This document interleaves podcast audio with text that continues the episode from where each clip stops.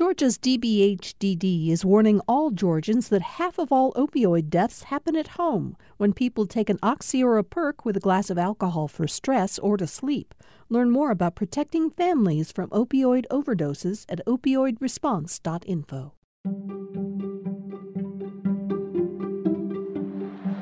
Demons be gone, and the drought is over. National champions at long last. This is Georgia Today. I'm Steve Fennessy. Today, the first national championship by the Georgia Bulldogs in forty-one years. Even better, it was against Alabama. There's going to be some property torn up in Indianapolis tonight, baby! My guest is Drew Hubbard. He's sports editor for U G A's student newspaper, The Red and Black. He covered Monday's game in Indianapolis. Before we get to the game, I wanted to talk a little bit about the mystique of Georgia football. You grew up in, in Georgia, right? You're from Gainesville? Yes, yes, yep, Gainesville, Georgia. What was your perception of Georgia football growing up?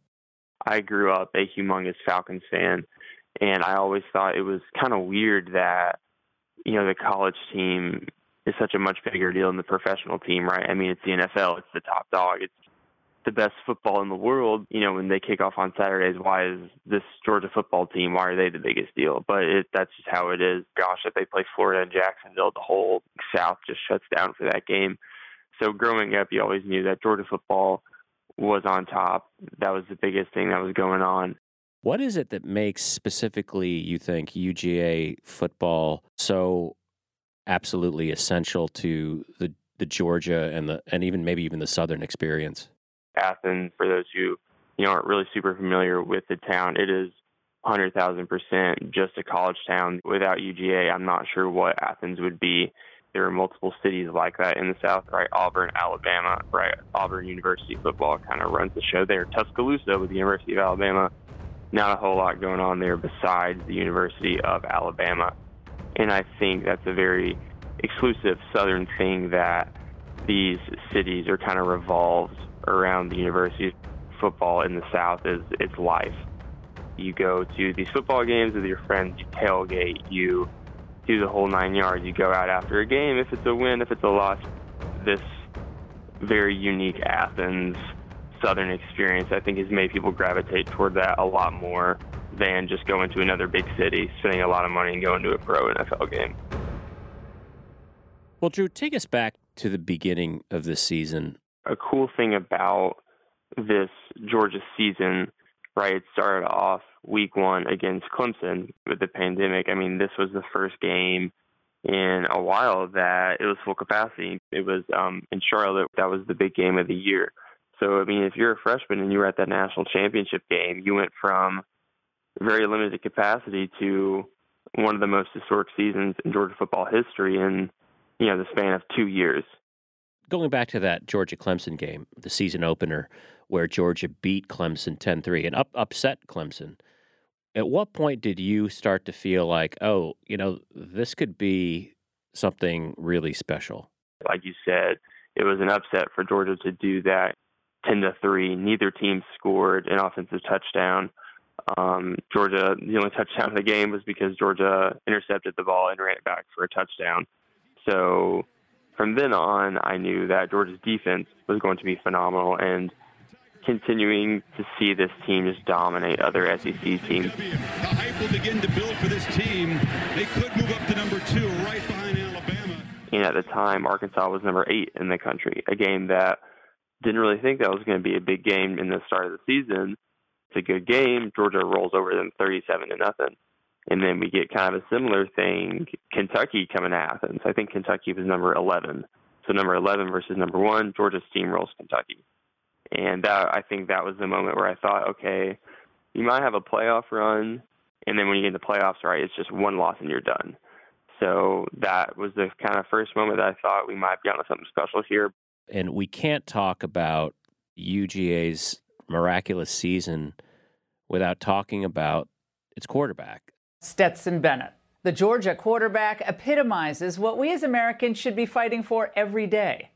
The little guy who has a dream and is willing to work hard to overcome difficulties, to persist, and doesn't give up. His journey has been very well documented. He grew up a huge Georgia fan. He's from uh, Blacksher, Georgia, uh, South Georgia. His parents went to Georgia, and he always had the the dream as a kid, right, that I'm going to be the starting quarterback at the University of Georgia, and I'm going to lead the Dogs to a national championship.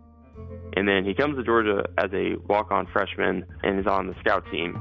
Scout team quarterback is pretty much a guy that the defense can practice against to get ready for their opponents and say, this is Stetson Bennett is very similar to the opponent we're going to face in our next game. He was the guy that you practice against to get ready for the real competition in the Rose Bowl.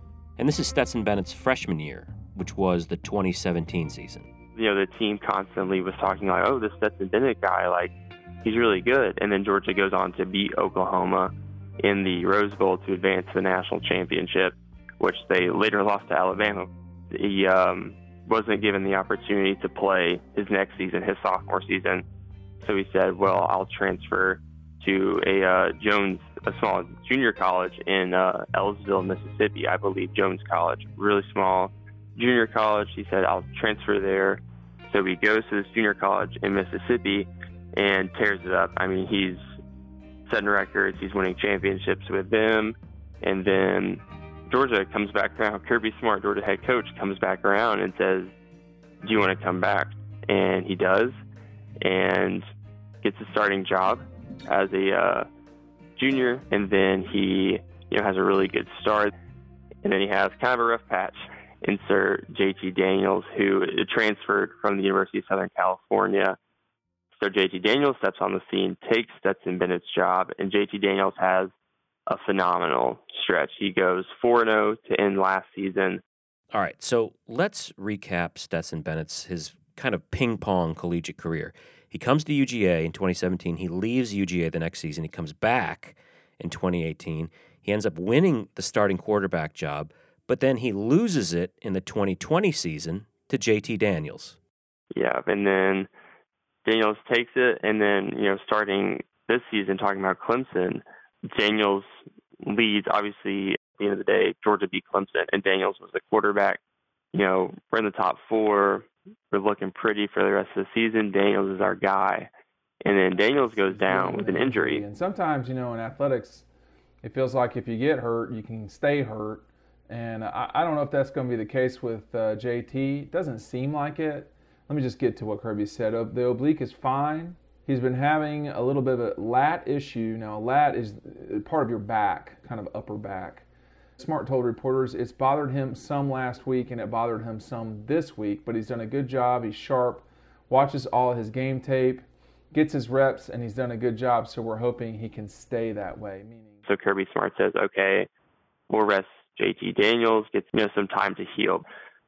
Well, Bennett goes in there, tears it up, just like you did. You know, he plays really well. Throughout the season, he has gotten loads and loads of questions of, are you the guy? Why is Kirby Smart playing you? And things like that. So as, as the sports editor at the Red and Black, what what are the answers that you're hearing to these questions? Whether, uh, you know, because that's ultimately Kirby Smart's call, right? He's the coach. What did he have to say about why he continued with Stetson Bennett? Kirby Smart said, we think Stetson Bennett gives us the best chance to win. And for a while, it was like, are you serious? Like, what do you mean he gives us the best chance to win? We got a five-star sitting on the bench. You know, Kirby Smart was just consistent the whole time that, you know, he thinks Stetson Bennett is a better option. Stetson Bennett can do some things that J T Daniels can. Stetson Bennett can run much more than J T Daniels can. And that was just the whole time Smart said, Bennett gives us the best chance to win. We got a lot of guys hurt and beat up, including the quarterback, and we hope he's getting better. We feel like he's getting better, but, you know, Stetson played a hell of a game. Stetson made plays with his feet, with his athleticism, and uh, that's a dynamic that he brings that it forces them to defend us uh, different ways.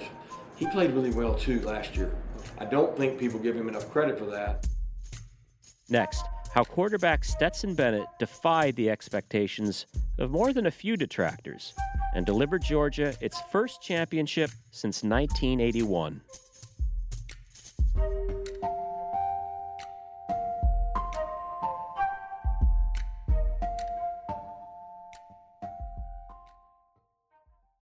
If you like hearing the news from around the state here on Georgia Today, you'll probably like hearing how Georgia's agriculture economy feeds the country and the world on A Fork in the Road. I'm David Zelski, and on the Fork in the Road podcast, we feature stories from Georgia's farmers, fishermen, merchants, artisans, chefs, and others who help provide Georgia-grown products to folks in the Peach State and beyond. Find it online at gpb.org slash podcast or download it on your favorite podcast platform. If you like hearing the news from around the state here on Georgia Today, you'll probably like hearing how Georgia's agriculture economy feeds the country and the world on A Fork in the Road. I'm David Zelski, and on the Fork in the Road podcast, we feature stories from Georgia's farmers, fishermen, merchants, artisans, chefs, and others who help provide Georgia-grown products to folks in the Peach State and beyond. Find it online at gpb.org slash podcast or download it on your favorite podcast platform.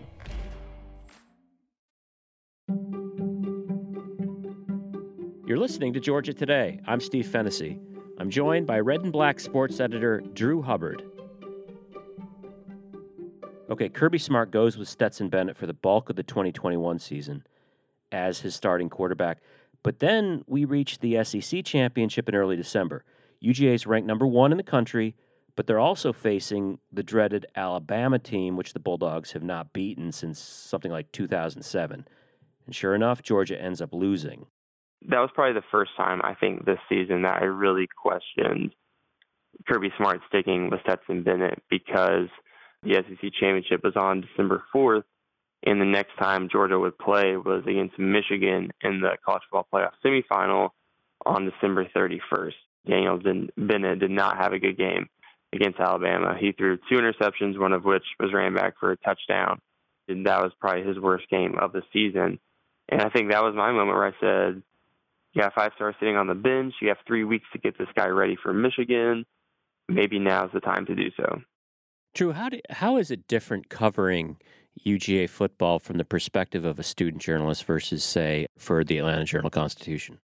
I think one of the really awesome pieces of being a student journalist is that, especially covering a college football team, is that these are also student athletes.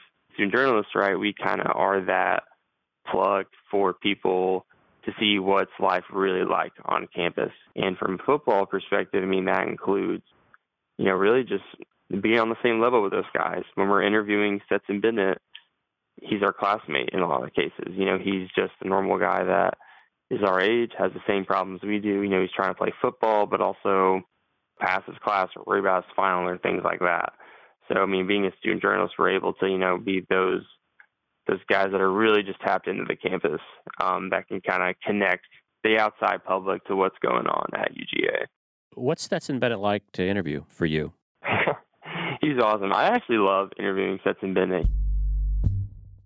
I think a part of him that has grown along with his play on the football field has just been his ability to just not really care when he's getting interviewed. He's just this, like, I don't really care what you think about me attitude. You know, I think I always had a pretty constant view about myself. Um, I think I learned that life's hard. Uh, you know, you got to work for what you want. You know, you got to bet on yourself. Love the people who's around you. They got to love you, and uh, bet on yourself. He is known now for having a flip phone because he does not want to be on social media. Like, he doesn't care what we say about him. He's going to be himself. Um, he's going to say whatever comes to his mind. He's brutally honest. He'll criticize himself. He'll, you know, praise himself when he needs to, praise his teammates. I think he's grown a lot in the whole media thing. And, you know, at some point, I think he just stopped caring about what people say about him in the papers or everything, um, because he's heard it all. He's been doubted so much. We talk so much about Stetson Bennett. There's a lot of heroes on the Georgia side, but, you know, Bennett has... his story has kind of a Southern Gothic tone to it. Monday night's game. I watched it at home, like most of us did, and I saw the first two possessions by Georgia, where I think they gained all of one yard in those first two possessions, and I'm thinking, uh-oh, here we go again. From your perspective, what did it feel like? It felt like we've seen this movie before, right? We've seen, okay, Georgia's good. They're not Alabama good. So when you're seeing Georgia struggling to begin with, it's like, holy crap, like this is going to be even worse. This is this is going to be embarrassing. Seeing those first two drives was, this is not going to go well. Bennett pressured on the rollout, and he's going to be sacked immediately. Christian Harris got there, and it's a big loss. And so they're they're trading field goals by and large for most of the first half. And then we get into the third quarter, and that's when we finally see the very first touchdown of the game, which is by University of Georgia. But then we have this kind of controversial call by the referees, which took a while for them to deliver, when Stetson Bennett was tackled and looked like maybe he was throwing the ball, maybe it was a fumble, but the ref said it was a fumble. And Alabama recovered, I think, on the sixteen-yard line of U G A. It's like, oh, here we go again, again, right? Like you said, is Bennett passing? Is it a fumble? Does Alabama recover the ball in bounds? Is his foot on the line? I think, I don't know if that ball came out of his hand before his arm came forward, but the referee was right there. Discussing whether perhaps was a fumble. He threw, a, bounds he, the fifteen. He threw the beanbag down. Rolling on the field is a fumble, yeah. Recovered by the defense. First down. This is the call we're going to look at in a couple of years and say that's what got us.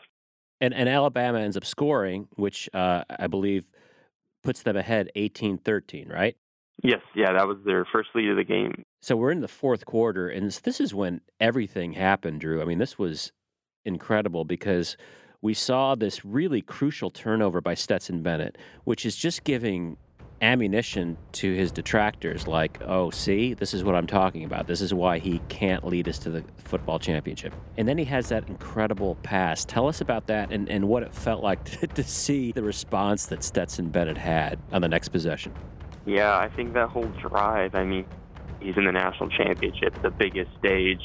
Like you said, he just had the weirdest turnover I've probably ever seen. Everything's against him.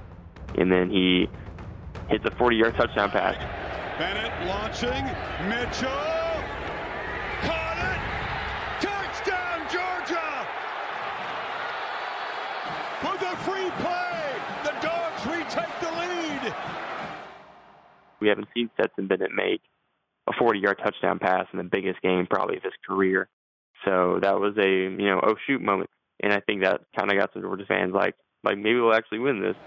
You said before the game your team had a hunger to them. How did you see that play out on the field? I saw it at halftime. You know, there were people that said we weren't conditioned enough, and it pissed a lot of people off on our sideline, and they went to work. And before we came today, we burned the boats, and we came a fighting. And I'm proud of these men. You worked under Nick Saban for eleven seasons. You lost this game against Alabama in two thousand seventeen. How much sweeter does that make this win? Well, that one will be with me for a long time, but this one will be with me for much longer. After forty-one years, the University of Georgia are national champions. How does that sound to you? I hope it doesn't take that long again. Go Dogs. Congratulations on the win, Coach. You know, if you follow the script of Georgia-Alabama, that Stetson Bennett doing that is not a part of the script that people had expected. And I think that if, if there's an image that's going to stay with me from someone who is watching it on T V, it's Kelee Ringo's pick six, you know, in the last uh, ninety seconds or so of the game. From the pocket, launching downfield, underthrown and intercepted. Kelee Ringo has an... And he's pretty much right in front of Kirby Smart, who leaps into the air. All the way to the end zone! That seemed to be the moment when this was a reality. What was it like watching it from where you were watching it? It was a... oh, shoot, like, this might actually be happening moment, and Alabama was down eight at the time of that interception. So if that interception doesn't happen and Alabama scores a touchdown, gets a two-point conversion, you know, that game's tied. So that was kind of Alabama's drive to tie the game up. And when he catches the ball, it's, you keep seeing him run, and you look down the field, and you're like, there's only two Alabama guys, and Georgia's got, like, five blockers down there, like, he might run this back, and you start to hear the Georgia fans kind of think the same thing. And then when he crosses the end zone, I think the whole stadium just erupted. And Georgia is going to conquer the Crimson Tide.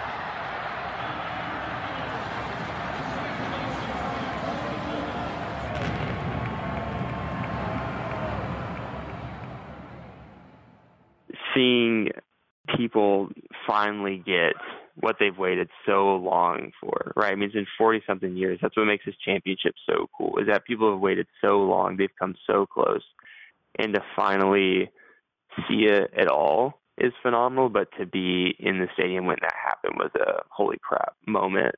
When Kirby Smart invoked that famous call by Larry Munson from nineteen eighty when U G A played Florida, tell us about, first of all, what that call was, because the way he invoked that was really funny. Okay, first, Kirby, I got to know, what does that trophy taste like? Well, I didn't get a full taste, but I can tell you this. There's going to be some property torn up in Indianapolis tonight, baby! Which is a reference to uh, Larry Munson's call in nineteen eighty, a historic Georgia broadcaster when Georgia beat Florida in nineteen eighty. Do you know what is going to happen here tonight? Man, is there going to be some property destroyed tonight? I think a lot of Georgia fans would agree that Florida is a team that they hate the most. They love beating Florida. And Larry Munson, when Georgia beat Florida in nineteen eighty, the last time Georgia won a national championship, uh, Larry Munson famously said there's going to be some property destroyed tonight.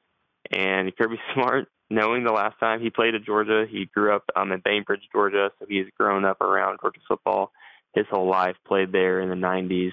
So he won a national championship at his alma mater, and knowing the Georgia fan base, knowing how long they've waited for this, he said, there's going to be some property destroyed in Indianapolis tonight. And that was such a cool nod to that nineteen eighty team. Everybody who, who's a Georgia fan probably got the reference. Absolutely. And Vince Dooley, the head coach of the nineteen eighty team, he was there. So, you know, I mean, that was such a cool moment. Well, you can't win a national championship without getting a parade. And Georgia will have its own on the streets of Athens this Saturday, January fifteenth. A huge crowd in Athens is expected for the celebration on Saturday. It begins with a parade at twelve thirty p.m. on Lumpkin Street heading into Sanford Stadium, with a dog walk at one p.m. as the players get off their buses and head into the stadium for a ceremony that starts at two p.m. Now, the tickets are free. They will be first available to season ticket holders and students. Any remaining tickets will be offered to the general public starting on Thursday. Georgia Today is a production of Georgia Public Broadcasting. Jess Mador is our producer. Our engineers are Jesse Neiswanger and Jake Cook. You can keep up with Georgia Today by subscribing to the show at g p b dot org or anywhere you get podcasts. Thanks for listening. We'll be back next week. Go Dogs!